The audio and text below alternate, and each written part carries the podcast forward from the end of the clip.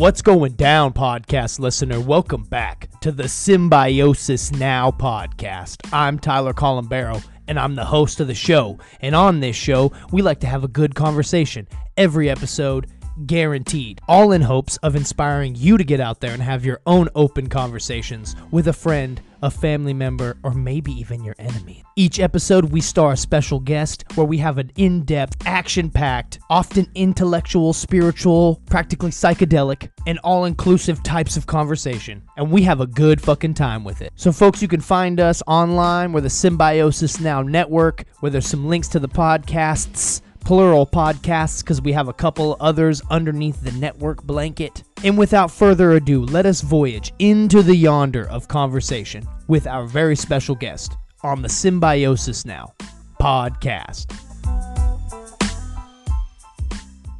Oh yeah. And it's on the Oh, back dude. side of this flyer. This is actually his real business card. Yeah, that's his badass exclusive business card that he left for the Symbiosis Now That is podcast guests and listeners to see. That's a blacked out special card. Look at the back. when you're in his office, look at the back, You get beekeeper. the gay like, Look at the back, beekeeper. ooh, Yeah. It's got the little cool little logo design with all the colors popping out. I love it. It's got that fancy ass shit going on on this table right here. I still have your um that I was gonna gift you. I haven't used it yet. Your colony that you said that you didn't, or your beekeeping. It's like a kit that I made for you. Yeah? I haven't given it to you yet, but I still have it. I was gonna give it to you last last year when we made the last podcast. I think it was a year ago or two years ago. I don't know, folks, but me and Claudia were jumping into it, and it's it's. Last time we did an episode was episode number seventy-seven. Yeah, just Plant some plant some pollinator type varieties that the pollinators love, and just get a lot of pollen from. Oh, I like planting cover crops all the time, anyways. So really, it just gives them something to do. dude. You're right. I need to pop my backyard with some bees, bro. All of a sudden, my neighbors can be like, "Dude, you got like a." I know this is weird asking you this, but uh, do you by any chance like have like a, a bee farm back there too, or something like that? 'Cause- I'm just asking because there's a lot of bees. But like, yeah, actually, I got a couple dozen boxes, couple couple hundred frames back there of good old honeybees, Apis Malliferus. Am I wrong? That's the scientific name. Apis Malliferus. That is the west, the Western European honeybee or whatever, right? Let me see. I'm pretty sure. I will fact check you. Call me out, folks. I know my bees. Apis Malliferus. Final answer on Jeopardy. What is minor, What is Apis Malliferus? Apis mellifera. It is the western honeybee. Like you sure. said, Ferris is Farah. Like ah, loses the money. there's like seven to twelve species under that one. Yeah, but hey, I'm kind of close. I'm down to take your bees, definitely. Callo. Give them up. Well, the thing is, like, it's No, just I don't know. We'll talk about it more off the podcast for Yeah, sure. But what we were saying before your phone rang was that this is episode 154, bro, and you haven't came on since 77. If you add 77 to 77, isn't that 154? Dang. And I didn't even know that until right now. I didn't plan that. Is this 154 or 144? This is 154. You are lying to I'm me. not lying now. I'm I, I- I'm too stupid. I got to break out the calculator, sadly. But it's mainly because I'm just so into our conversation right now. Is it Crazy. is 77 times two is 154, which is just a number. Numbers don't mean anything. Some people would say, but I beg to differ. It is fate that we were sitting here tonight for the Symbiosis Now podcast, and we also recorded an episode of the Cali Ag podcast just before this. So go check that out for sure, for sure, for sure. Episode 14. Dude, I learned so much off that Cali Ag. Which seven plus seven is also fourteen, and we did the Cali Ag podcast number fourteen prior to this as well. Has nothing to do with anything, but seven just comes up in my life a lot. And honestly, me and Callo here have gotten into some shit together over the years, Definitely, man. Like, and we were buddies in high school. We would share the good old laughs, you know, the true kid laughs. you're a really good friend of mine, man. you were a lot of fun, you I- know. I love and I hanging felt like I, I, always admire our relationship. Uh, but you know, there came a day, bro, where we were fucking around trying to learn about psychedelics. And I'm over here like, you know, sitting my happy ass on my couch and I get a text message from none other than yours truly, Callo. I'm so sorry for that. And he's like, bro, you want to do some acid? I'm so sorry. No, no, no. I wasn't on the couch. I remember I was at the library, bro. I was at the Reedley Library dropping off like rented DVDs or something because I was doing that kind of stuff in my life, you know. Trying to be all hippie. I was looking into psychedelics, renting movies from the library, like old school shit, you know. So you were into psychedelics before I. I was. yeah. And it was almost like it was meant to be in the sense that I ruined my life based on a premise of just thinking as a young, naive kid, I was 19, that I just wanted to get, I just wanted to get high. I just wanted to change my consciousness now looking back. I didn't revere, respect anything in life really. I was a f- afraid little kid and I wanted to try something to alter my consciousness, right?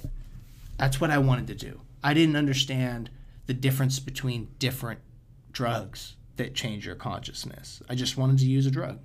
That's really why when you hit me up, I was like, yeah, dude, I'm fucking down. I want to try acid. People tell me stories. My own father told me crazy stories that he would like almost like he'd laugh about. He would never say like at the end, like, yeah, but don't do that shit. It'd be like, that shit's crazy, man. Like, you know, almost making it sound like kind of cool. Like, it's like, oh shit, maybe I'll try that one day, you know? So when someone gives you the old text message, think twice. No. I swear, dude. Yeah, but sometimes it's meant to be, and it sounds horrible. Uh-huh. Um, I definitely encourage the listener to check out episode number 77 of the Symbiosis Now podcast, this podcast for sure, because we talked about it more in reflection. And also, it was recorded years ago, so maybe the audio is not as good and maybe I'm not as well spoken. But episode number 18 is when I tell the full on story of when I went to jail over this and everything, the whole nine. So, to save you, and to save Callo and the listener time right now, we don't have to talk about the full story of how that night went down. I would encourage you to go check those episodes out so that you can understand where we're coming from and why our conversation is the way it is. But we'll include some historical fact and evidence. Especially if you're gonna try some designer psychedelics. Yeah, you got to be careful, Yeah. folks. And and in the recent years, um, the fentanyl pandemic Oh, that or shit's real. epidemic or whatever you would call it is so real that everyone in the household is now aware that if you get your hands on some kind of substance that's a powder or an unknown thing you don't know where it's where it's been who's touched hands with it what it's come across what is in it from the start from maybe five buyers down the line. Maybe they cut it with something to make it go further. You don't know anymore who did what. There's no paperwork. There's no nothing this is the real threat to the common person in the United States. People fear fentanyl overdose and opiate overdose a lot. And honestly, we used to blame big pharma. Now we just blame drug addicts. But I still think big pharma is the problem here. The the developers of OxyContin really fucked this nation up. Man. Oh yeah, Yeah. the Sacklers. The Sacklers. Yeah, they dropped their sack straight on the fucking American Right? public with their grasp. I swear they were just like pushing it on everybody, on kids, on fucking adults with like headaches. It's like So people now like when they get a hold of something, like even like cocaine, a lot of people are like weary.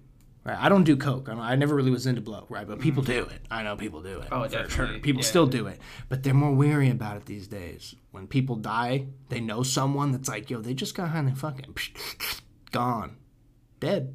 yeah, you Like, gotta what? you gotta get a straight dealer that doesn't fuck with. Not like they were going off the rails and they were doing like too much coke and they weren't eating and they were just tripping balls and they got hit by a car. Like some crazy story, like most tweakers end up or whatever, right? Like sadly.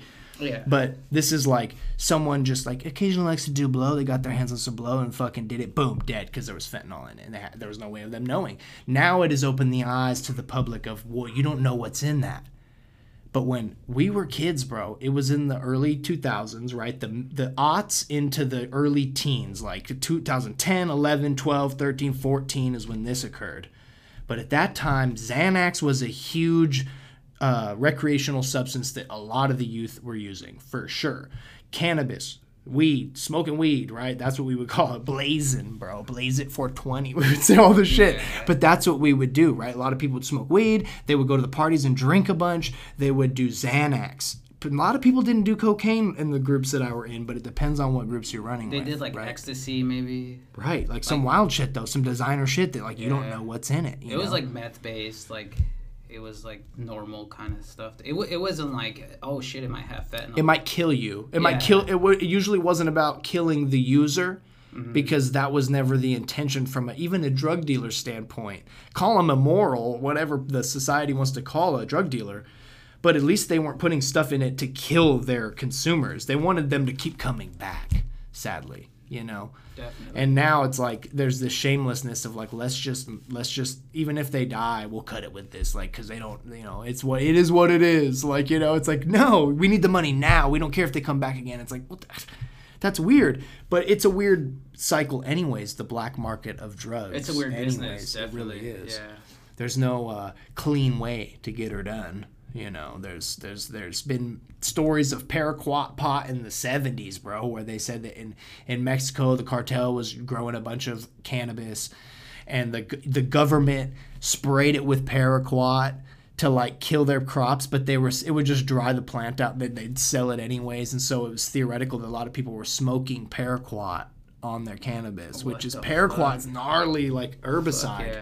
you know Like they don't even sell it anymore like in this state that's for sure yeah Yeah. yeah so like it's not a new thing but uh, Is that when- glyphosate at the end of it? I don't know. No, I don't know. But the, it, it, when we were coming of age, right, when we were 18, 19, 20 years old, it was like the two, early 2010s, right? 2012, 15 ish era. And this was apparently when there was the highest known amount of incarcerations in the United States, uh, like uh, law enforcement sector. There was the most amount of incarcerations public wide in 2014 when you look at statistics, right? I don't know if it's gone up or down since then. I'm pretty sure it's probably gone up. But that was a significant year for incarcerations, right? But it, it, there's never a breakdown of who got incarcerated and why. Was it justifiable? Was it for other? Per, was it for the wrong reasons? Did that include the um, Ferguson riots? And then now that's a lot more people now nationwide, kind of like the first Black Lives Matter movement. Some people would call it, you know, in the 2014 era. And uh, but anyways, it's not necessarily the part of the story that stands out. It's just interesting that that year uh, we had police contact because of basically deciding to do some substance that we didn't know what it really was or what was actually in it.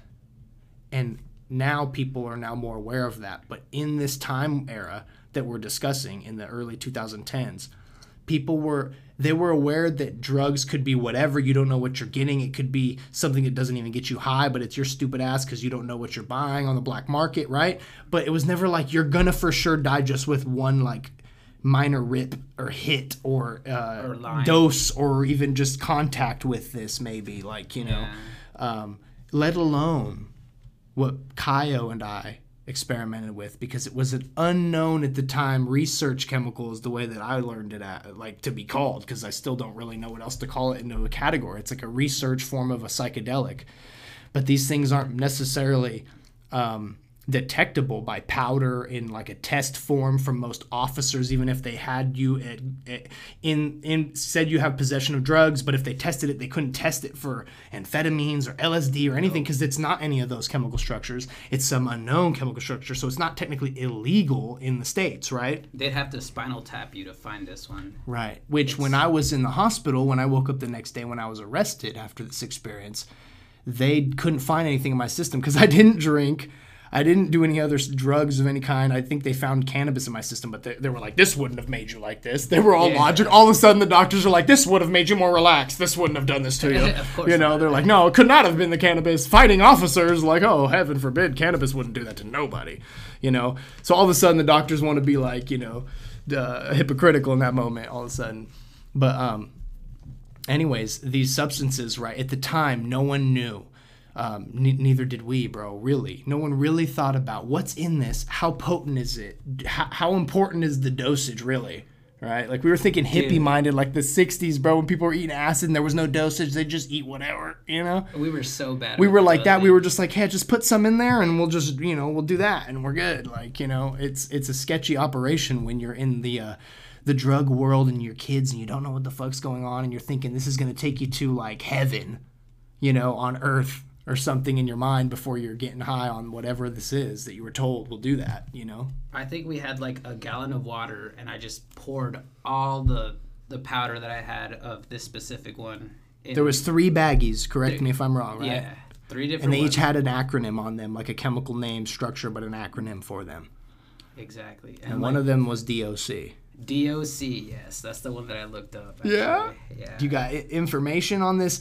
Folks, this is an exclusive I do. look at some shit that actually hit the news years after this incident with Kyle and I happened. That all of a sudden the public was more aware. It was on the news. My parents told me they saw it on like Fox News or something where they were talking about these unknown research chemicals coming from across overseas that kids are trying and dying from and committing acts of terror or whatever, like where kids were like in the streets trying to get hit by a car or something because they ingested similar things to what we're talking about right now. Unknown research chemicals from, you know, China and other places that you can order mm. online.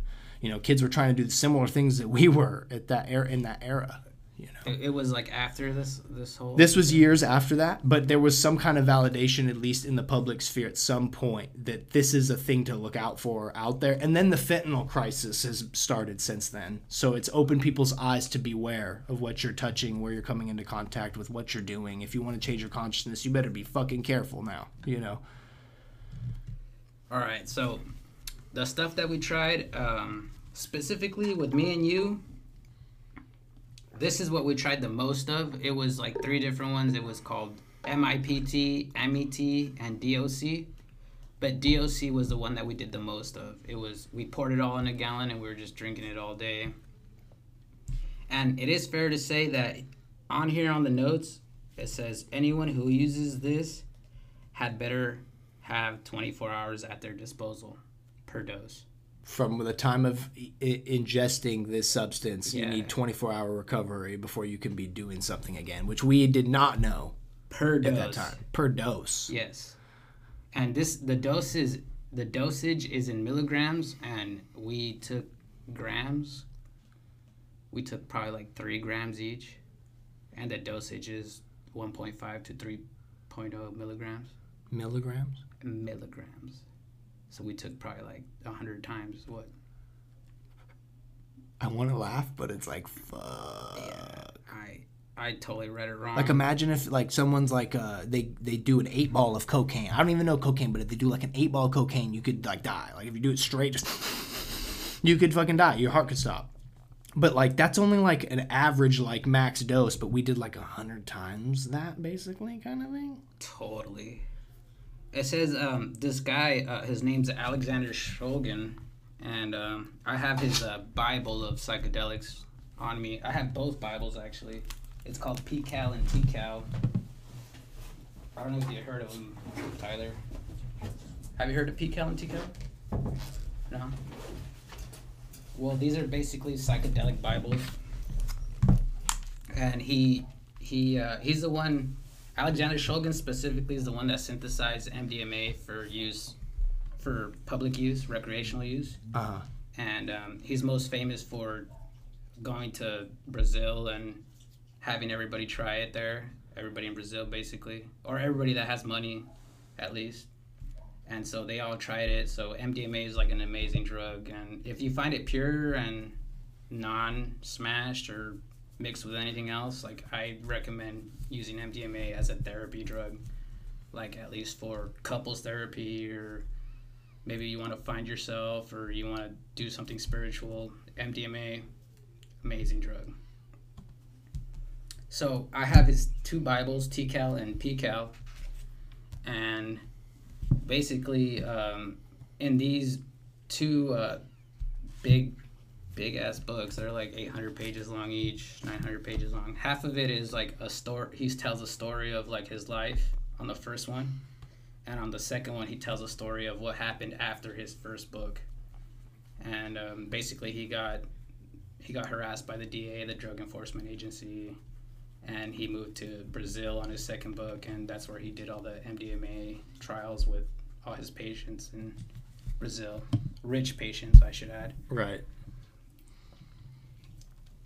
But anyways, on um, in PiHKAL, he uh, he talks about the DOC, which is the one that we took the most of. At least ten times the amount we should have taken. At least it sounds about like a hundred, but yeah.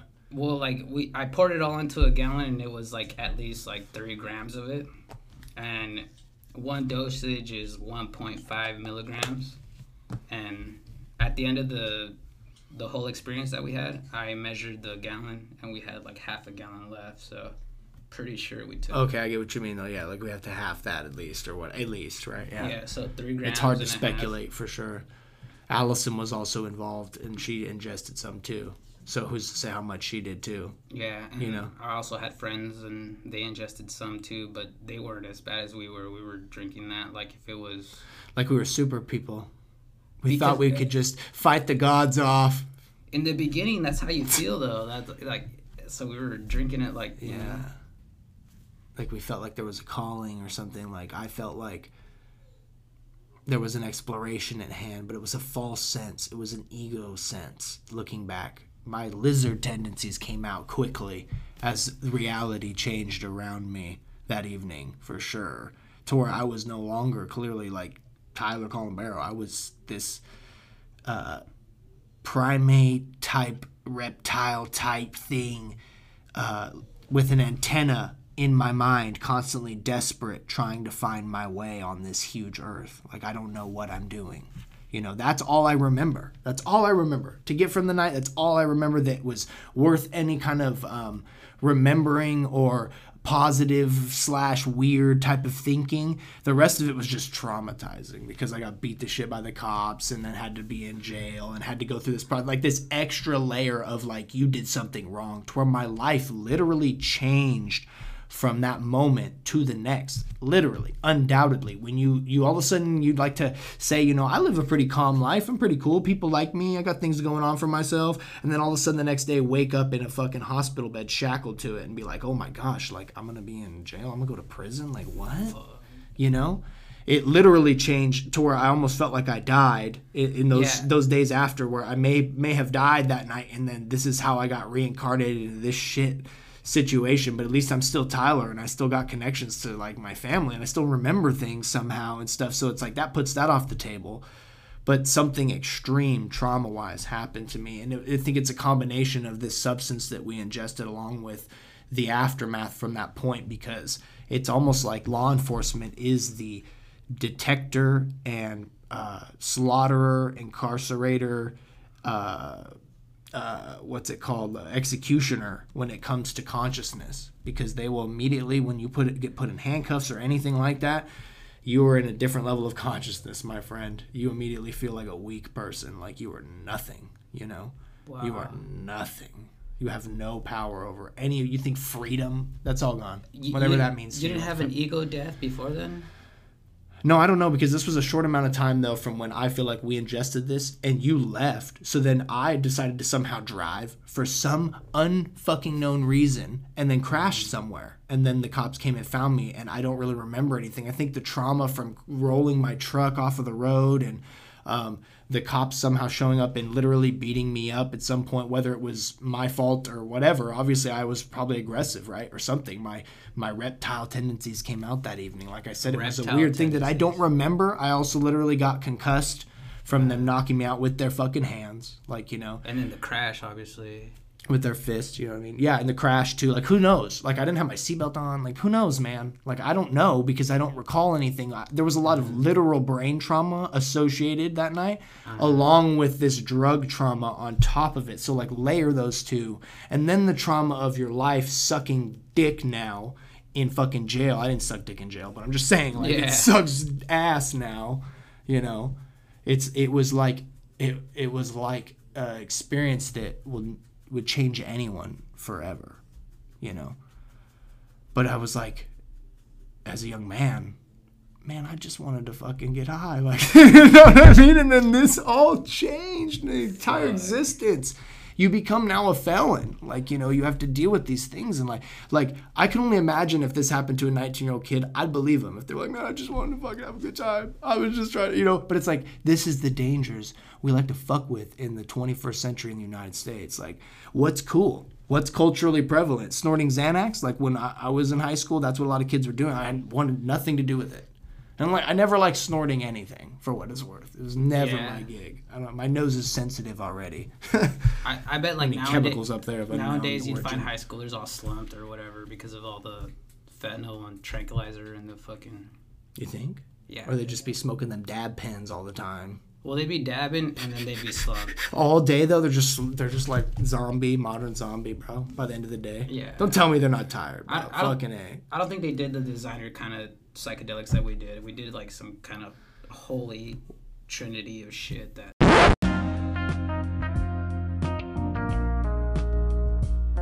Folks, this is Tyler Colombero from the Symbiosis Now Network. I want to shout you out real quick and say thank you for listening to the Symbiosis Now podcast. If you're into podcasts, if you know someone that's a farmer, a friend of a farmer, a horticulturalist, a scientist, uh, agronomist, a PCA, a grape grower, you name it, send them over check out the Cali Ag podcast where we discuss all things California agriculture. You can find the link in the description to that podcast. And while you're at it, go give us a follow on Instagram at symbiosis.now.network. Let's get back to the show. But so is that what this is considered by these books you have in front of us here? The guy that wrote this, does he revere them as something that's great or as something that's it sounded like something to beware of? Like this is an insane chemical right here. You got to uh, be careful with this shit. Honestly, you have to respect it as for what it is because a psychedelic you always have to respect, like because, no matter what. No matter what, because like if you overdose, obviously it goes bad. Like what will happen to us? Like me, I, I ended up like in a hospital in a coma and shit. Like it's terrible, man. But like it opened my mind up to so many other stuff. Like mine wasn't as bad as yours because like I would hate to wake up to law enforcement and all that stuff. Yeah, Like, another level. Yeah. For sure. It's hard to compare. That's why I'm not trying to make it about me either by telling those stories. I'm just trying to give the listener some insight if they didn't want to go listen to the prior episodes where I've discussed this. That way they kind of know where we're going with this. Like, of, you know, that's all. Definitely, like like the this, pressures that be in the modern time. Like, you know. like what this is supposed to do is it's supposed to like rearrange your synapses and like create new pathways for chemicals to rearrange in your brain it's quite incredible actually this guy um, rick strassman that book that i gave you um, the dmt uh, spirit molecule that book like he t- he's like he talks about like how DMT can rearrange brain patterns and all that stuff, and basically, you know, revive brain cells, which is impossible. Right. People say they only die. Yeah. You have so many of them and they just keep dying. Eventually, you only got so many left. That is true, man. Like when you But if you can regenerate more somehow, right? Why wouldn't you almost? Or what if those brain cells are evil? Like they're bad. they tell you to do the wrong thing in life, like you know, take care of your own body and your family instead of just thinking about work and slaving away to the man all day. You know, because I feel like that's the part of consciousness that most are focused on, without slaving away, just fucking, just doing it, grinding, bro, know, just grinding their ass Fuck. and their fucking body, bro, just all day, twerking and working. money. money is everything. You know what twerking took off is because it has the word work in it, bro. That's all we fucking do. So when you're at work and it says not safe for work, you're like, wow, come on. Like, There's no one around, you know? fucking Ice Spice. I'm just kidding, but people do that shit. You know people do that shit. But yeah, dude, like uh, these these uh, chemical structures that are created and people ingest, like they're not the same as like the old stories of the 70s where it's like, yeah, I did acid, man. Like they were actually eating LSD most of those times. Like for sure, that's what was being distributed. It's impossible to get that now. But like now, yeah, it's not what you think it is, man. Like you, you- yeah. And and this is the the stuff we tried was an example of what we thought it was comparable to, so we were down to try it, but it was not the same at all. It's not the same. I'm sure it whatever it says in this book does not say the same thing for LSD. Well, the thing about it is LSD is like really rare. You cannot really To actually get it, yeah, you cannot really find it in the streets. You'll find something similar to it, like DMA or uh huh. Desoxy or or something that has like the same kind of feeling. But the original acid, that shit was only made like a cool like five times throughout American history. They would mass produce it like lysergic Yeah. acid. Like the government was a yeah, big part of the, that the production government too. was the CIA, one of the five times. yeah, for sure. Yeah, where they Wild mass shit. produced it. Dude, I heard stories though. People would used to go to the gas station in the '60s before it became a thing, and they would buy sheets of acid at the gas station. like at the smoke shop. They could just go in and like if they knew the guy, they'd be like, "Hey, you got those sheets, dude?" And they'd be like, "Yeah, you know I do," because it wasn't like outlawed yet. It was just this thing that's like, oh, no one knows. Why are these people dressing weird and playing guitars and doing weird stuff? You know, growing their hair out. What's wrong with these men? You know, The thing is, when you read these books, dude, it's like hard to comprehend. Like anybody like coming up with the same structure as acid. Like it's yeah. especially nowadays. Like I don't, I don't think anybody would. Except for, maybe, uh, maybe DMT. Did that'd probably be a lot easier. Except for Hamilton Morris, he probably synthesized LSD real Uh. quick. He'd be like, "I got some lysergic, I got some ergot right here. We're gonna make the real deal, folks." Just Hamilton, the guy from Vice. yeah, Dude, that's the guy that That's I, the I- guy. that's the guy that I got the the books from. yeah. Yeah, he he told me. Well, like I watched the YouTube He videos. told you, obviously. like, he called you up and was like, "Kyle, check this shit out." I feel like he was talking straight to me. He's just. But like, he does "Hey," that because he knows the world. Right? I feel like he knows the other worlds, like kind of because he literally s- makes synthesizes the chemicals for like journalistic uh, education. What'd you say his name was? Hamilton Morris, He's the guy it- with the glasses. I thought it was Alexander Hamilton. no, the guy with the glasses and he always wears white and shit. He traveled down south. He travels all over. Yeah, talking he, him? he, he, he did that frog in South America or whatever. yeah, he did the toad. Yeah. Yeah, yeah. and then he did that story on the guy who developed the toad, where he went down to South America and he found the toad and he squirted it on the windshield of his fucking Jeep or some shit. And then he let it dry in the sun and chiseled it off into a crack it. pipe and smoked that shit. Into, like, a and glass yeah. found DMT from a toad. Like that, bro. Because he knew the science. He was like, yeah, this is gonna work. It's gonna for sure fucking work. In the 21st century, they're gonna smoke their shit. They're not gonna they're not gonna go down to down to the Amazon and drink this before they drink the ayahuasca, before they drink this. They have to do this ceremony, all this stuff. A lot of Americans can't do that. They want to just smoke it and go straight to heaven. Like he saw the future of the drug world, sadly, right? It's so funny because a lot of people are like, oh, you smoke weed? Most people are like, I eat it, or like, I just vape it. But the way that people have ingested cannabis for so long has been smoking it too. People smoke tobacco for hundreds of years. People have smoked cannabis for hundreds, if not thousands of years. Like, you know. I only trusted in a in like a fucking apple pipe, bro. Yeah. Yeah. Yeah, it's got to be organic. Don't panic. It's organic. One time I was in Big Sur with Allison and we were just parked next to the ocean, all cool. Uh-huh. And I shit you not, there's this shirtless and in shorts dude on a skateboard, not a longboard, a fucking skateboard with the small wheels, cruising down Highway 1 in Big Sur. There's like no town like for miles. And he just skating. Shredding. And then he stops. And he's like, What's up, guys? And we're like, What's up? And he's all out of breath. And we're just like, Fuck, dude. We're just trying to chill And we're Like, what's going on? And he's like, You guys want to buy some weed? we're like, Nah, bro. We're good. We, we got some weed, but I appreciate it, bro. And he's like, Don't panic. It's organic. So hmm. ever since I heard that guy say that, I always think every time I.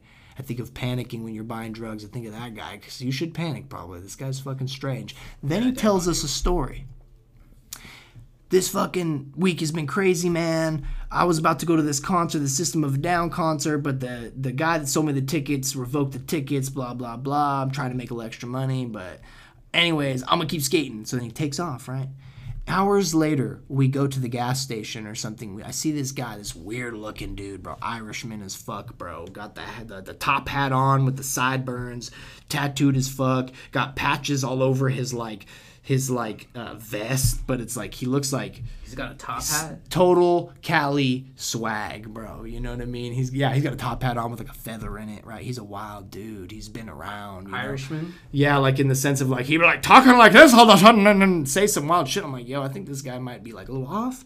But then we started talking to him. We smoked weed with this guy randomly in Big Sur because he somehow ended up at a spot that only the locals knew to surf at.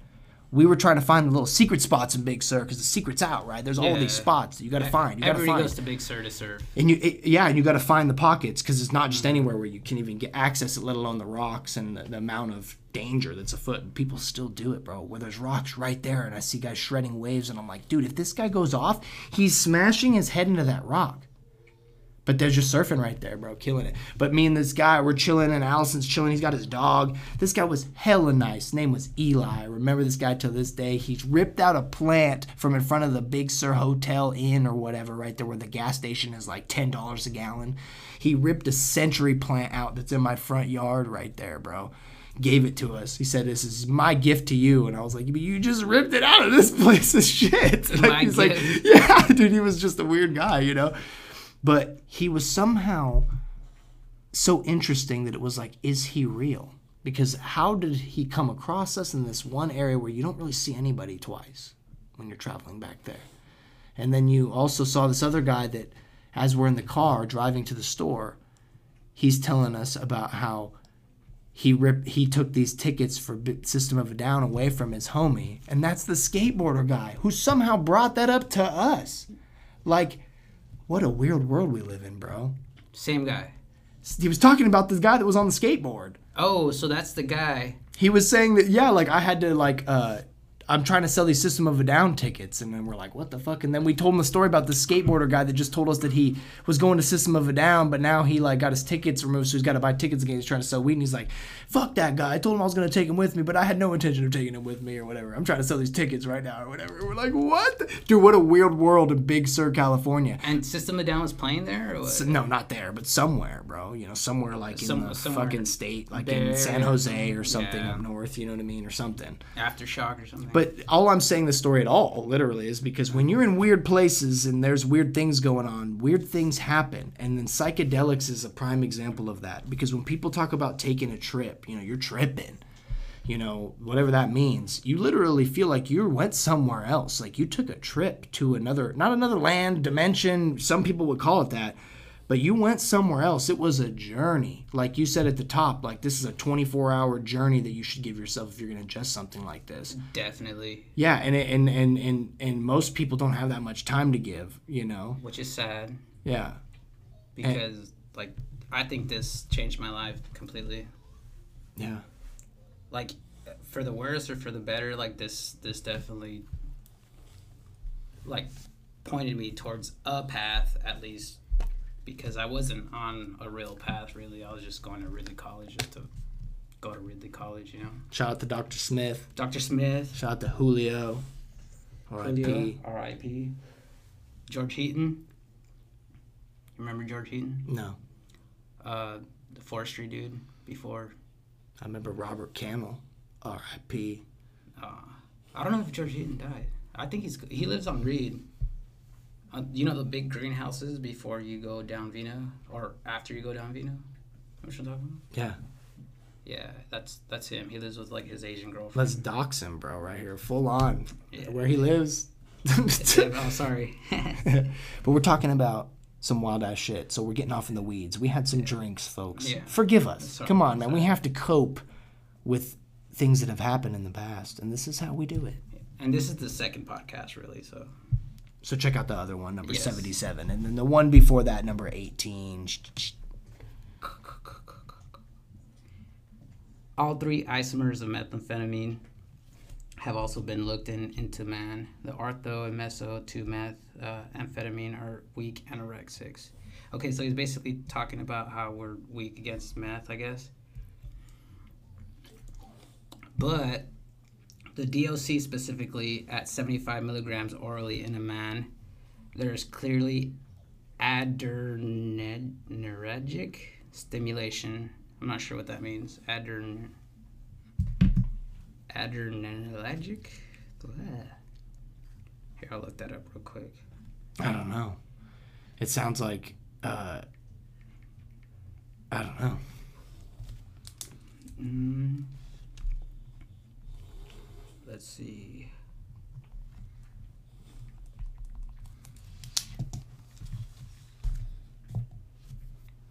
Okay, adrenergic.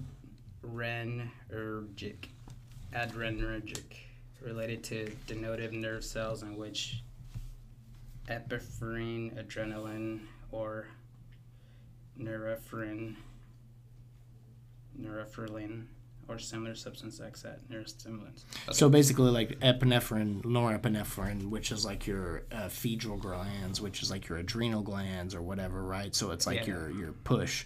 So that's what amphetamines stimulate too, right? Is what it was saying before that, but now it's saying that this substance that we tried, DOC, has those tendencies to make you feel like you're amped up, like Yeah. you're methed out, kind of Pretty sure it affects your adrenaline. your nerves in a weird way, to where maybe your body feels like you are, but are you actually active? Well, it says signs of mild toxicity such as salivation, coughing, and vomiting. There's a mystery, at least to me, concerning the commercial production of 2.5 DMA. Okay, that says something else. At regular intervals. Drug Enforcement Administration. Schedules 1. So the drug we took is Scheduled 1, which is less than Oxycontin, really. Whoa. Yeah. So the Drug Administration also has a hold of these books, obviously. So they scheduled it one category of the usual listed amounts, such as grams of this and few grams of that, that are probably of for analytic purposes, since there are only medical use by definition for drugs in this schedule. So basically, only doctors would use this, and not really for any real purpose, only for maybe like psychiatrists or something, like in a literal sense, like if you're going crazy or something. Whoa. This is total designer shit. Like, I think this book came out in 2000. Oh, this PCAL actually came out in 2000 or 1990 something. But the second version of this book came out in 2008 for sure. So this one was his 90s. This is when he got rated. Like back in 2001 or 2 when he got rated Yeah.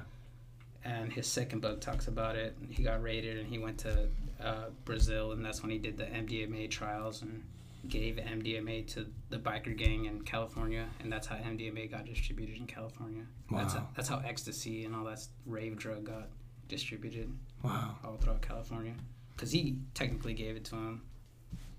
These books are actually fiction, but they're they're not. He just wrote them as fiction because of the names he used, and he can't really put. He can't really call them fact because this actually happened. Like the DA raided his lab and all that stuff, and he's honestly he's like the god of all psychedelics. Alexander Shulgin. You never heard of him? Yeah, for sure. Yeah. Yeah, he's the guy that like was distributing stuff right out of his lab or something that shut his ass down. Yeah. Yeah, He um, he worked for Dole before this. He actually synthesized Roundup, yeah, glyphosate. yeah. So he's like a master chemist, like in the sense of like knowing exactly what to piece together, how to synthesize something and get this refined product at the end. Of course, the DEA and the and and and these these governmental agencies knew who this guy was. You know, it's kind of like Paul Stamets, the mushroom guy. Paul Yeah. Stamets, super Exactly. super uh, extraordinary mycologist who knows everything there is about different mushroom species worldwide. Like he's the master, you could say almost, right? Yes, he knows about psychedelic mushrooms, but more so, he knows about all mushrooms and their abilities. And he was doing research with certain mushrooms to the point of where the defense department wanted to know and subpoenaed all of his shit because they were like, "What are you doing? Like, you could be working with biological warfare for all we know. Like, we don't know." Because they at least had the decency to be like, "Wait a minute, mushrooms and certain things could kill people." You know, if if this goes unchecked, so they wanted in. So then they ended up having him work for them and this guy's now this revered psychedelic like genius right to some psychonauts in the world but then more so he's a mycologist at heart bro and he's fixed things like he's developed methods to help the bees like we were discussing at the top of the show like somehow feeding some byproduct of fungus into the, the to the hive and it like makes them immune to certain things outside the hive and it's like a, a cure for colony collapse shit like that you know What's his name again? Paul Stamets. S T A M E T S. Hmm. He's the mycologist master. And I think that anybody who's like, you know, studied mycology at any point really would eventually run into that name because he's so big in in the industry, whatever you want to call it, the field. Um, the Defense Department eventually was like, "Hey, we need to know what you're doing, bro." Like, you know, and he's told the story. He's told the story like on a bunch of like TED Talk, I think at some point probably, and uh, he was on Joe Rogan, right? He's been on a lot of platforms that he's talked about this openly. So, and I'll always tell the same story, you know, the stories of like how he got to be where he is. But usually he'll also in, in, input some unique things like you know he worked for the Defense Department with these things because it's that it's that uh, chemicals in general in the environment are that critical to human sustenance, human life.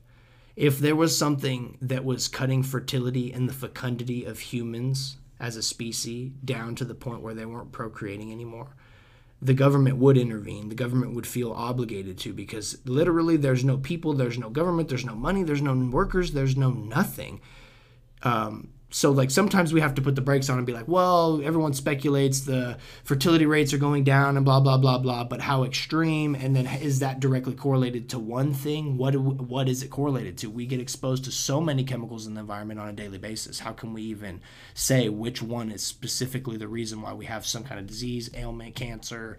Whatever. It's hard to say because we come across so many toxic things in a day where we don't even think of toxic, but they're toxic.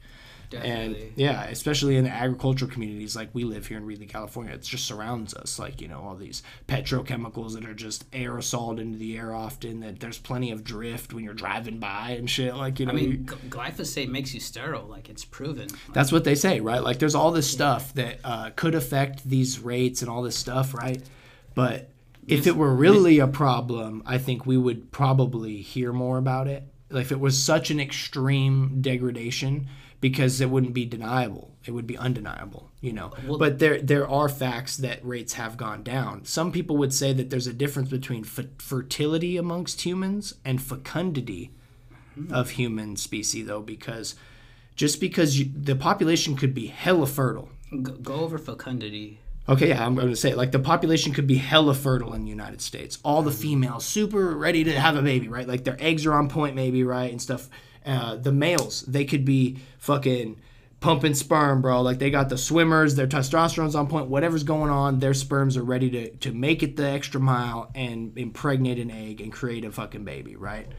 what if that were the case like say if it was most of the population that actually could do that say 75% because there's always people that just somehow that something's not something's not potent in the mix whatever right people have their own situations right? genetically. yeah. whatever right yeah there's tons of reasons why people wouldn't have kids and it's so uh, daunting because it's probably like one of the saddest things for someone to feel like they can't because there's a point where i think most of us want to you know so shout out to you if that's the case I'm just trying to say, like, say if 80% of the population could have kids, they're all fertile. If they fucked right now, they could make a baby, right? All the people that are of age and uh, fertile, like not postmenopausal or like an old man who maybe his sperm's not running anymore or something right there, or, or, or, or whatever. But we have methods in place in the States that are like birth control, right? Plan B, uh, abortions, all these things that keep the fertility rate actually down, right? Because maybe now a girl that is fertile is on birth control, they're no longer fertile. It they technically would be if they weren't taking this birth control. So then that that changes the fecundity rate, meaning like who's actually going to be have how many actual situations are going to be plausible to make it in the environment that they live in. I think there's factors such as money being shorter, that people want to have less kids too is a huge factor in why people maybe that are fertile, but they purposely wear a condom or whatever. They use birth control of some kind or whatever to purposely not get pregnant, mm-hmm. even though if they weren't taking that, they would be fertile. It's a different type of statistic that we're dealing with in the modern day Definitely. you know? Because the fecundity is like the actual possible uh, logical rate that people could procreate. But if they feel that they can't there's not enough money to go around to procreate that cuts that fecundity down. Versus their fertility could still be high but people maybe aren't trying to impregnate nobody logically. You know what i mean? That's okay. But that's the difference between fertility and fecundity from like what i understand you know there's like a given amount of resources in a in a uh, environment that will also limit the reason for certain populations to reproduce and humans are selective in that a lot of animals maybe they just they just go on their instinct and they fuck and you could say it's almost like rape in nature you know often with creatures um, humans do that too, sadly. But like humans often want to choose who they procreate with, and it's like a long game of tag and you know and shit between different females and males and whatever sex you are you know what i mean you're trying to you're trying to bounce around until you find your mate right you know and then maybe you don't stay together maybe you don't mate for life but you you are selective in that process sometimes without us even knowing it maybe when we look back we're like damn i chose a good one to get pregnant though. what a beautiful baby what a smart baby you know It's definitely complicated as fuck, dude. yeah, right, for sure. But there's so many ins and outs, you know, to the possibility of who we are and where we live and the environment that So becomes. fecundity is like the real amount, like after birth control and after. I mean, it's. I guess I factored in all those things with humans, mm-hmm. be, with birth control stuff, because that's a prevalent thing that makes us a little more unique than in a natural ecosystem, like a forest ecosystem. Animals are gonna, you know, procreate and stuff. But also, if there's too many predators, say if all of a sudden there was an influx of predators, or if the if if the government said we're gonna put hella wolves in this area, now maybe that the fertility of the population still at a high percentage. But if there's not that many of them that are actually able to pr- reproduce, or if they're all related and they're now incestual, and then the, the offspring doesn't actually make it, yes, they were fertile, but did it actually make a population, mm-hmm. right? There's a lot of factors that going into actual survival and consistent survival. We all take it so far for granted every day. We have no idea how we could be succumbed by a virus, a disease, a bacteria, anything at any point really, and we could be gone like that, you know. And then so even as a child, like childbirth was the most caused death I think for a long time in females. Like that's the reason why a lot of mothers would die in childbirth or the baby would die in childbirth. They they the parents were fertile, they made a conceptual baby and the baby made it all the way to to the earth technically but then passed away in childbirth. So technically, there's not a growing population. That didn't add to the population. And then the genetic pool, you could think even bigger than that, right? It didn't happen because they sadly died at birth. So therefore, the fertility rate could still be high, but the fecundity, the actual ability to sustain and grow a population to make more genetic offspring you know that's fecundity. It's like a deeper element of fertility. Fertility is often discussed on the on the surface you know? Yeah. but we have to look into the actual fecundity right? And i think that the economy is dictating a lot of people to not want to have more kids. I feel like i'm in that category most most of my younger life. I don't want to have more kids because it's it's more money you know ultimately you know? And and it's it's noticeable in different pa- past generations where if there's um, there's you're a farmer you're going to keep trying to have kids and you want to keep having a male sadly so you can make them slave away and work hella hard on the farm. But when you have females they don't they, they don't want them to work on the farm because the females are supposed to work in the house or whatever because they were a matriarchal system like in the states in the colonial times really right as well as Crazy. so what i'm talking about and it would be more like uh, we, we're going to keep trying to have kids because it's more help on the farm. It's free labor is what it is really.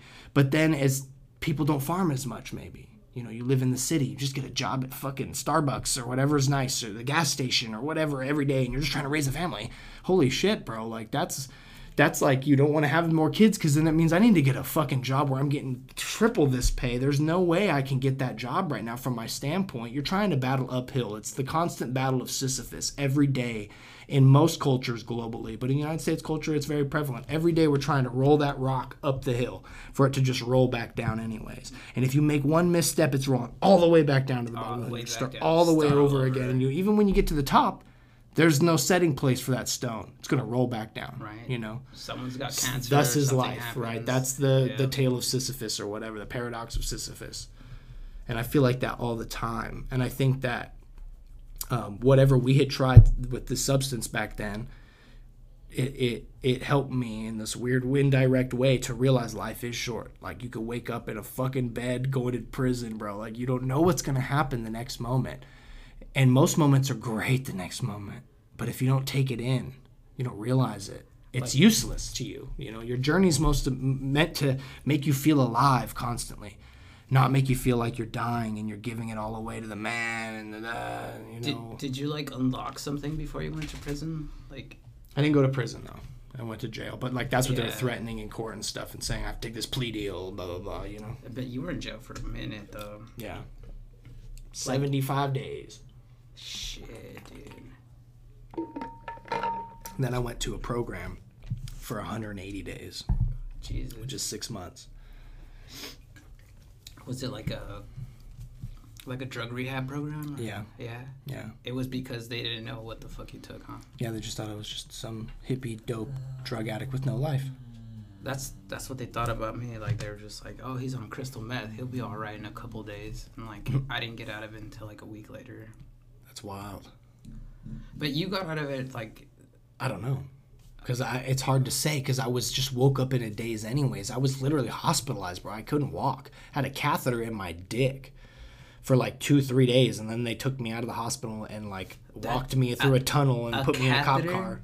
Were you Yeah. like in a coma or something? Yeah, I was put into like a coma overnight. Me too, dude. Like I was in a like, and I didn't get out of it until like a week later. They were just like, dude, we have no idea. It has to be crystal meth, but you tested negative for all that for all substances. I didn't even smoke. I remember I tried to smoke weed with you that day, and I, I didn't even smoke weed that day. So I was like clean all around.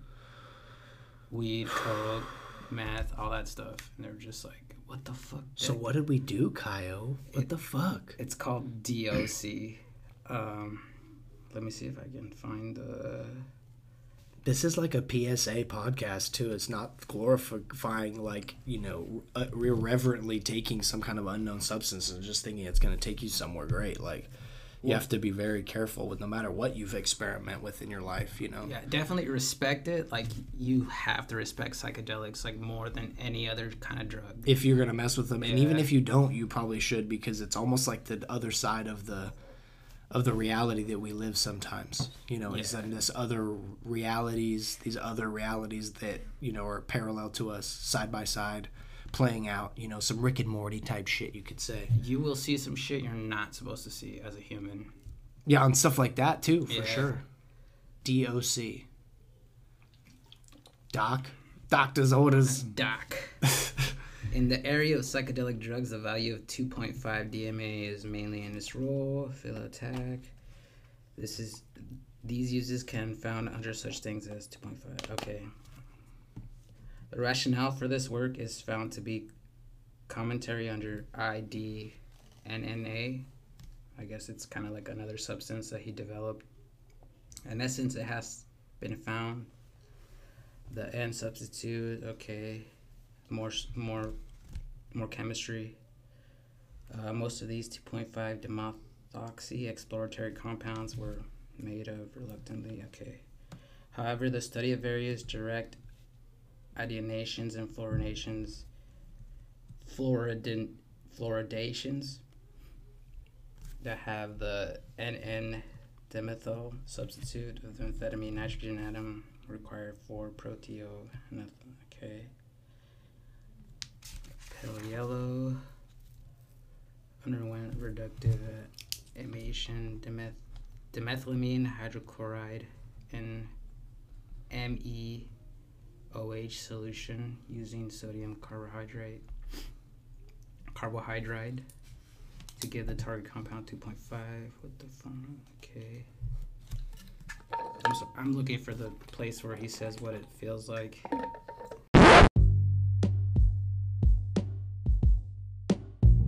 Folks, when you're driving a vehicle out there on the road, California requires you to have insurance. And the only guy that I know to properly execute your insuring needs is Alfredo Vargas over at Academy West Insurance. If you're not getting insurance from Alfredo Vargas over at Academy West Insurance in Reedley, California, I literally don't know who you're being insured by. I literally don't know. I know there's only a few left in California that'll even insure you. But if you're in the market for it, or you know somebody that needs some insurance right now, you better call up Alfredo Vargas over at Academy West Insurance at 559 638 3800. And you got to tell them that the Symbiosis Now podcast told you what's going on and you need insurance. So shout out to Alfredo over at Academy West Insurance, collaborator with the Symbiosis Now podcast. Look out for the shirts. Ooh, they are definitely stylish. And tune into the episodes where Alfredo is centerfold of the interview. So, folks, go get yourself some insurance. What are you doing? Listening to a podcast or something? Okay, a report from South America found the intoxication to be largely pleasant. With an enhanced interest in one's surroundings. So did you feel like um, you were trying to figure out where you were at? Yeah. Like maybe like where, like where in the world am I? Oh, I felt like where in the universe am I? What am I? Where am I? What is my what is my little mist of an existence? I felt like I had an antenna beep beep beep beep off of my head like an insect or something like where they have the antennae and shit and they're trying to tune in to what it, what am I supposed to do? What is my calling? What am I trying to do? You know, it was that over and over, but that's really all I remember. I don't remember You much other than it, that. It didn't feel like, it didn't feel like PCP or acid. I felt like I was right? drowning at one point for some reason, like in my own phlegm of my chest or something. I felt like uh, a creature in his little go kart because I was driving my old Ford Ranger that I mm-hmm. crashed. And I felt like I was a creature in a go kart, like a frog or something. And I was just cruising around like a cartoon with an antenna beep, beep, beep, beep off the top. Like I'm trying to figure out where I'm supposed to go right now. Like I think I was in full on panic mode. I think I was overdosing on whatever this substance was. I think my brain, in no way, shape, or form, could really comprehend the intensity because I think we overdosed, bro. Like really, like I don't think that my brain could really make sense of anything and probably blocked a lot of it out on purpose to protect me in this weird way because I was very sheltered at that age. I still am, but like I was very sheltered at that age before all that happened, you know. Definitely. My brain would want to like not let me know what I probably saw or happened, you know. I think about that a lot too. you didn't see any like geometric shapes or anything. You didn't have like a spiritual awakening or anything like that. Nah, because I, I remember looking up and thinking I saw the light, but then it was like that was in the ambulance when they were like putting me, like shackling me to the little, uh, Strapping you down. To yeah, the, strapping down to the thing, you know? Me too. But then it's like, I remember thinking, like, I'm going to heaven, boys. Like, I thought I was floating up. Did up, you see up, the dead? up, Did you see any dead relatives or anything like that? No, I saw my live relatives, like my dad, somehow. And then I, I thought of Allison many times, like, that's my soulmate. Like, how could I leave her now? Like, you know, why would I leave right now?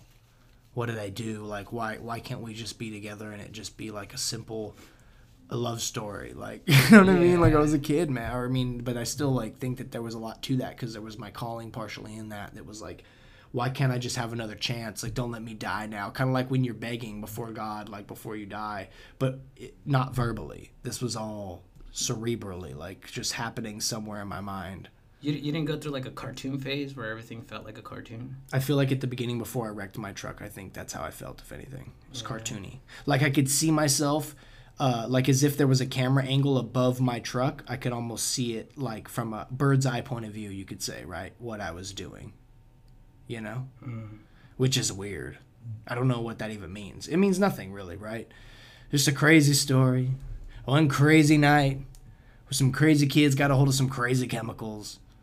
But these things, you know, they're a reality where people try things. You know, what when the first person that try, or, or when someone got hit up for the first time, they're like, "You want to smoke this fucking Globy, bro?" And they're like, "What is it? What does it do? What's it make you feel like?" They're like, "Just trust me." And then they hit that Globy with that meth in there or whatever, and they get fucking jacked, and they think it's like the best thing because they've never even done any drugs or maybe drank anything. I've heard these stories from young people too, where the first drug they tried was meth, and they fucking thought it was awesome, and they would do it like every week or whatever on the weekends, and I'm like, "What the fuck?" I, I heard that like meth was actually like a like a weekend drug. like a or, recreational, like you just like- want to get twacked the fuck or- out, or like clean a- the house and fuck or, like a- something or like, like a fight. rich people drug or Yeah. something. Yeah, it was. Well, amphetamines like uh, Adderall is a, is a rich people drug. You could argue though, because a lot of uh, journalists, a lot of wealthy politicians, probably all this stuff, they have to be up all the time. I'm sure that they take Adderall like prescribed by the doctor. Well, you know, you say you're a little tired and you're lethargic. Well, we got the answer for that, and it's of often like for you. amphetamines. Yeah, well, it's not methamphetamine because it doesn't have the methyl group attached to it, but it's amphetamines. You know what I mean? It's uppers. It's what the Nazis were giving their soldiers basically in a in a lower dose. you know, but they give that to kids for ADHD and shit. Like you know, just a little bit of meth. yeah. You know, that's that's the same medication. You know, it's basically to get you up, but they sell it legally through the pharmaceutical companies. But you know, when in my young days before this incident, I had tried Adderall a few times and gotten all jacked up, irres- you know, recreational, ir- irresponsibly, and got a lot of things done. Had a good time, you know, but the reality is a lot of people don't know how to reel it in. They they take those uh, pills, whatever you want to call them, those those quick fixes over and over daily when they're prescribed by a doctor, there's no way getting away from those substances, you know. If you stop taking that, you would feel like you're a zombie, like you're not doing anything in your life. If you just stop taking amphetamines like the doc- doctor prescribed, you know. So it makes sense why tweakers, when they're like smoking this weird ass street methamphetamine that was like made in a Gatorade bottle with like rat poison and blah blah blah, sharded up, Dried on a shit. windshield. Like I don't fucking know. They're they're they're fucking tripping, bro. They're running in the streets like you know they're fucking shirtless, dancing at the corner, and they don't even have a tip jar, homie. They're just like, yo, what's up? Like you know they're on one, they're enjoying life somehow, but every day they want to go back to it because life sucks other than that. And then it's like, but you know your life sucks because you literally don't even go back to a home anymore or anything, bro. You just thought this was better than that, you know. And there is a point where people do choose that being high, changing their consciousness to believe that they are a better person, is better than actually accepting that their life sucks. That's That's a big part of why people do substances and keep it under wraps and lose their house and shit, like you know, and go too far with it. That's when they go home. But drugs are meant to be used too by humans. I mean, they're none other than that, right? They're meant to be used by like you know for for doctoral purposes or or self medication. Like people do that all the time. That's what drinking is. yeah. Don't tell me it ain't. That's what you're going for. Is you're drinking. You're trying to self medicate. That's Yeah. what you're doing. You're just medicating your psychology a little bit. You're trying to do that. You know, everyone knows that. Anyone that denies that is a liar. Nah. But like after reading that DMT book that I gave you, dude, like I feel like that is the cure all for addiction, for depression, for all kinds of like mental illnesses that people have. That's what a lot of people s- suggest. But then some people suggest like, is it important to like actually uh, see whatever this DMT or whatever these extreme psychedelics can show you while you're alive, or is it meant to be saved for when you die? Some argue that. You know, some argue that uh, this extreme use or this extreme uh, experience that you would have on a substance such as like DMT or LSD even or DOC or whatever these substances could be, Yeah. it, it may uh, y- you know a lot of people know in their in their like the background of their mind that if they do that they'll probably never see life the same. And a lot of people don't want to change their life. They don't want to actually do what it takes to change their circumstances often at all. We feel helpless a lot in the modern day. I think a lot of people feel pr- imprisoned by their helpless natures and their addictions, whatever those may be, even if it's just watching too much fucking Netflix or whatever the addiction is, you know, if it's substances, if it's alcohol, drinking a bottle every night, you know, whatever people do. Or court or whatever. Yeah, like uh, people are always looking for something to fill their void or their their distract their mind from what they're worried as fuck about because all they hear is turmoil on the news and everyone's just talking about how terrible things are and the economy's fucked and hey, you're fucked too if you don't get on it on the move. You know, it makes people feel helpless after a while. And I think a lot of people when like uh, they get confronted by a true way to fix their to solve their problem, whatever solving whatever problem that may be, to actually maybe like shape their conscious mind up a little bit or whatever. That's what it It is a journey. It, people don't want to take that journey often. They say they do, but most of us want that quick fix pill that we're told by the pharmaceutical industries that that's the answer, and that's not the answer. Everyone knows that. Even if you smoke DMT or you eat a bunch of mushrooms one time, it's not going to fix you. This is not a panacea. Nothing is a panacea to just completely fix you in one time you know, and everything is just bliss after that. No, that's never what happens. In fact, a lot of friends that I've had that start eating mushrooms, even like they start feeling like their anxiety goes higher and stuff because they don't know what to do with it. But it's because you have to listen to the medicine if you're really about it. If not, you need to get involved with someone that really understands that medicine so that way they can help guide you like shamans do and all this weird shit. But if not, you have to stay in tune and revere the psychedelic very seriously because if you don't, you're just off in the weeds, man. Like a lot of people do that. You know, we all do that in our own life uh, on our journey. We go on little side quests all the time.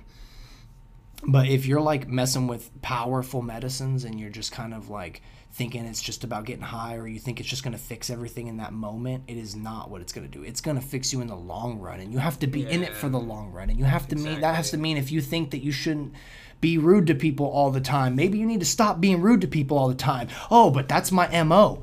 My Instagram handle's literally at rude bitch 99. You know, how can I not be the rude bitch all the time? Like people want to live and be what they commit themselves to things. They commit themselves to ideologies. They could they marry themselves to political values, you know what I mean, when it's not necessary to do so.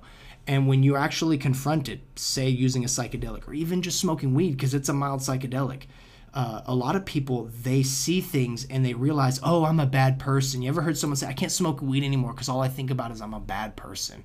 I can't. I just think about this time I was mean to this person, all this stuff. I've heard people say things like that, and often to me, it's signaling that maybe the medicine was telling you stop being mean to people. Stop being a bitch. Yeah, but and then maybe if you used it for a couple more weeks in little doses or something, maybe you would have had that epiphany and you would have been like, you know what? No, I'm just being stubborn. Maybe the medicine was right for that in that run. Maybe it was right telling me stop being mean to people. It wasn't trying to make you feel bad. Weed doesn't trying to just, you know, pick a fight with you, this substance or this this this herb that grows. It doesn't want to pick a fight with you.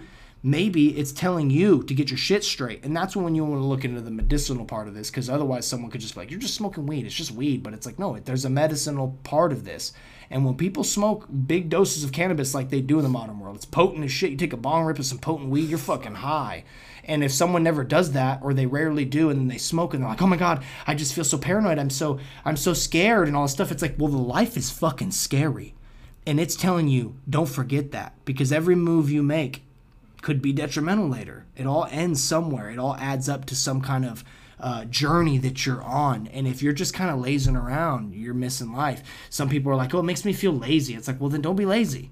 They're like, well, when I smoke weed, I get lazy. Well, then don't smoke weed smoke it and get the message and then don't be lazy. You know i don't know. Like i feel like people always like oh it makes me feel bad or this and that. And i think that that falls into the same realm of when people start talking about psychedelics. Now if you start talking about mushrooms or lsd or whatever these other substances are a lot of people are like, oh no, I can never do that. I can't even smoke weed. I'll freak out. And it's like, well, maybe literally, if you're on some kind of journey and you're frustrated with your life, maybe that would actually help. But you'd have to actually listen to the medicine and take a proper dosage and be kind of well versed in this before you just jump right in. You know, people don't just take a dab out of a bong rip and you never smoked weed before in your life. Like, you're going to trip the fuck out. You're going to probably pass out. You're going to be overwhelmed. It's going to be too much for your brain to comprehend. You know, you have to work up psychologically to what you're in for.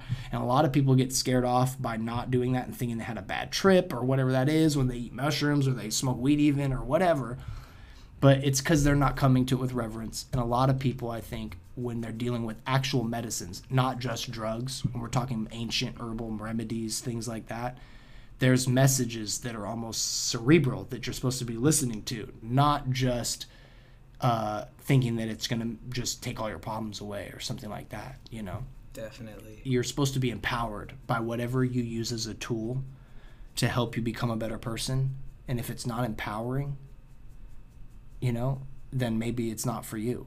But some things can be interpreted as disempowering because it makes you feel bad about the things you do in life or something. But you're actually be more empowered if you accepted that and said, "I'm not going to be that way anymore. I'm more empowered by this situation and this in this experience." Right. A, lot of anxiety is associated with it. Like Right. When they try to medicinal weed and stuff like that, they just like straight up like, nah, dude, I just got too anxious and it was just like so bad. Because that was me, like honestly, Yeah, it's intense though. For the it can be, time, yeah, for sure. especially with all this new stuff. And I'm not, out. and we're not sitting here saying like smoke weed and do psychedelics. I'm saying literally like don't until you're fucking willing to actually accept the messages that those powerful medicines actually contribute to the conversation. They do. They You know? like honestly, they are so powerful. Like they, there's research on like curing cancer. There's research on like regenerating brain cells. Like as far as DMT at least, and like it's amazing how that shit works, dude. Like DMT, like as far as the mind works, like no one's ever found out how to regenerate brain cells. Like and DMT has found a way to make new connections, which is like ri- ridiculous. Man. What's even crazier about DMT though, like people always talk about it like this crazy like uh, foreign substance, like you know, it's like pr- apparently endogenous in the mind, like in the pineal gland, it like is produced or whatever. Like you, right? you already have it. Yeah. and then also that uh, psilocybin mushrooms like psilocybe cubensis and on and on, all those psychedelic mushrooms apparently are like one methyl group away from being the same chemical structure of DMT, and it makes it orally active, meaning it'll cross the blood-brain barrier if you eat it, like a mushroom, like a psychedelic mushroom. If you eat it, it crosses the blood-brain barrier, so it will actually like you could eat it and it'll go into your bloodstream and get you, quote unquote, like Yeah, feeling effects. right? Shrooms, yeah. But DMT often people smoke it, right? Because it's it's not orally active. If you ate it, it wouldn't cross the blood-brain barrier. It wouldn't go into your bloodstream through eating it. The acids would kill it before it would be there and all this stuff. Something about mushrooms as it goes through you, the acids break it down into that form. Like the body's very aware of mm-hmm. what we're eating and it's going to get it into play. It's going to get it into motion by f- having all these acids hit it and as it gets to your intestine it's going to go right into your bloodstream Yeah. you know what i mean I'm, I'm sure if you take enough mushrooms, you'll have a spiritual awakening. Like it's all i'm saying is like they s Yeah. literally like uh paul stamets the guy I talked about earlier like will Um, say that too it's literally uh terence mckenna great example would always Yeah. say that that it's literally like the same thing it's almost the same alley you could say Terence McKenna. Is, You he, know? is he the guy from um, Call It Wild or something like that? where you don't have to go on the streets is what i'm saying and maybe like find some baggie of some weird powder that you think is dmt and you smoke it and you fucking die because it's fentanyl or something because no one really knows Yeah. versus like a bag of mushrooms most of the time they are exactly what they look like and as long as you know that's what they're what these are You can order a- those online and be safe about it too. right i just feel like it's a more organic uh, approach I wouldn't. I, know, I would like- rather order them online than buy them on the street because there's like. but to like yeah, yeah i'm just saying like to actually see the mushroom just like with cannabis to see the flower not to buy the random uh, wax cartridge or whatever that's black market we don't know what's in it now you know even that's kind of sketchy out there in the world you know but at least when you see the flower most of the time you know like this is just flour it could be rolled in something i guess but most of the time it's not the case when you buy it from the shops like it's more legalized now in california and stuff but a lot of people still buy weed on the streets man like you know Oh yeah, definitely. yeah All right. drugs on the streets in general, whatever substance that may be. So I found what uh, DOC uh, qualitative comments. So this is what it's supposed to make you feel like. I was hit with a slight light head. The effect was quite real. I was disconnected and somehow spacey. But this was a favorable spacey, which was kind of fun.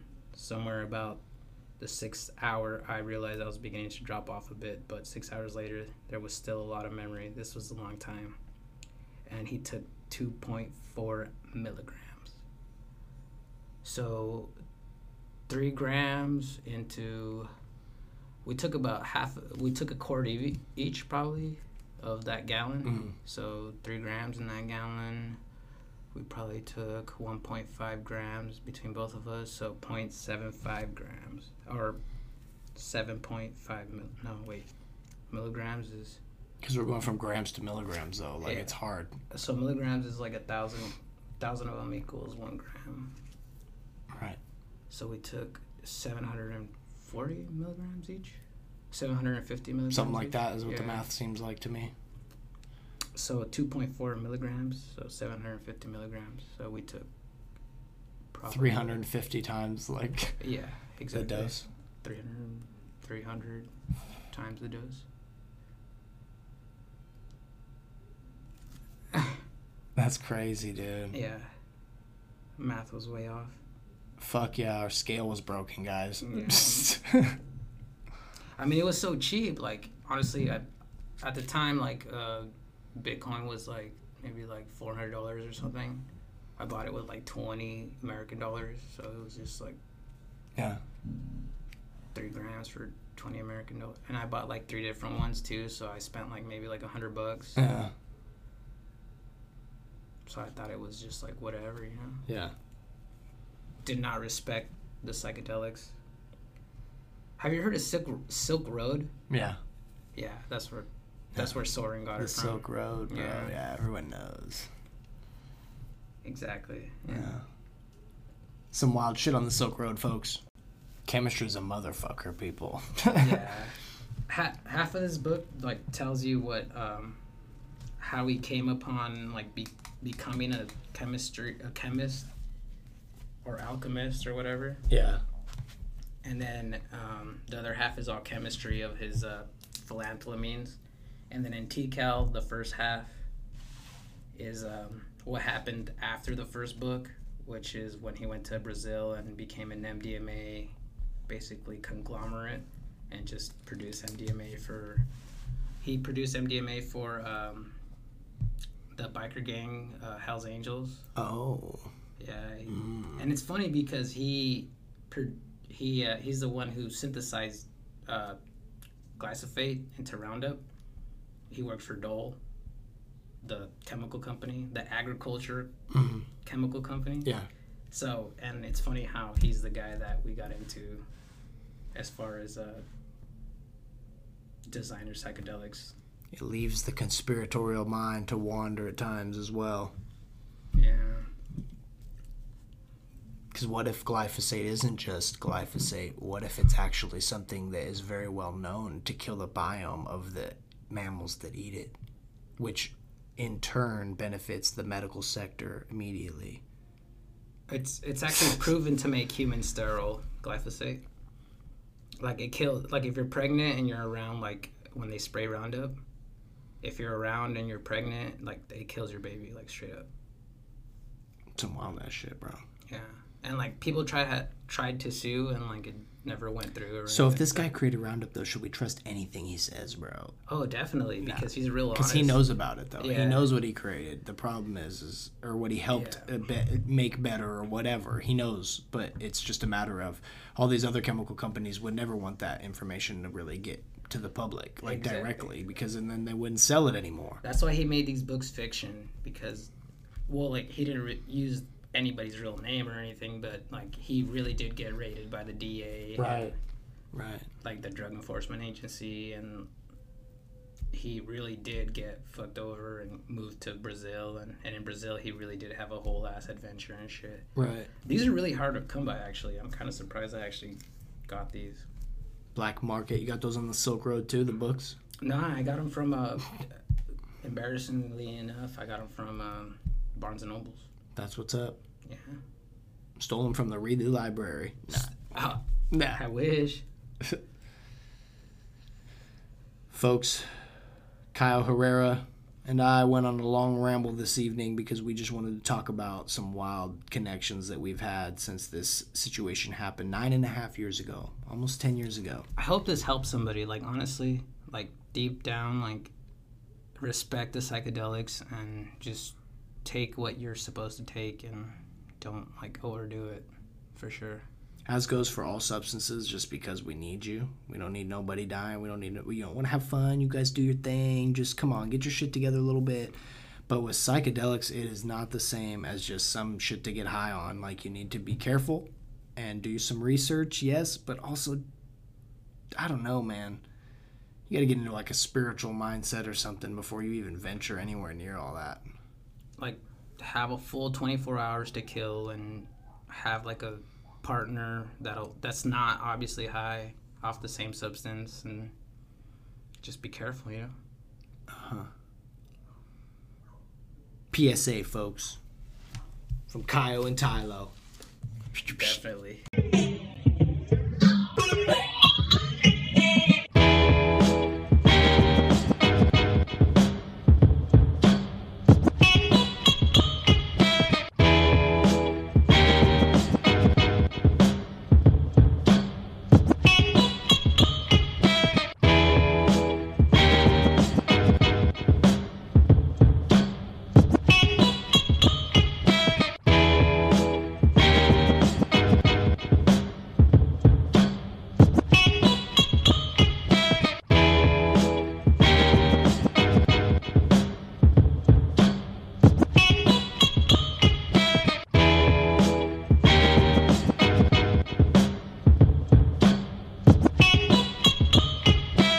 This podcast was created by the Symbiosis Now Network and can be found on Instagram for clips, highlights, videos, blah, blah, blah at symbiosis.now.network. And you can listen to the Symbiosis Now podcast as well as the Cali Ag podcast on Spotify, Apple, and all the platforms. Listener, be sure to tell your friends about the Symbiosis Now Network.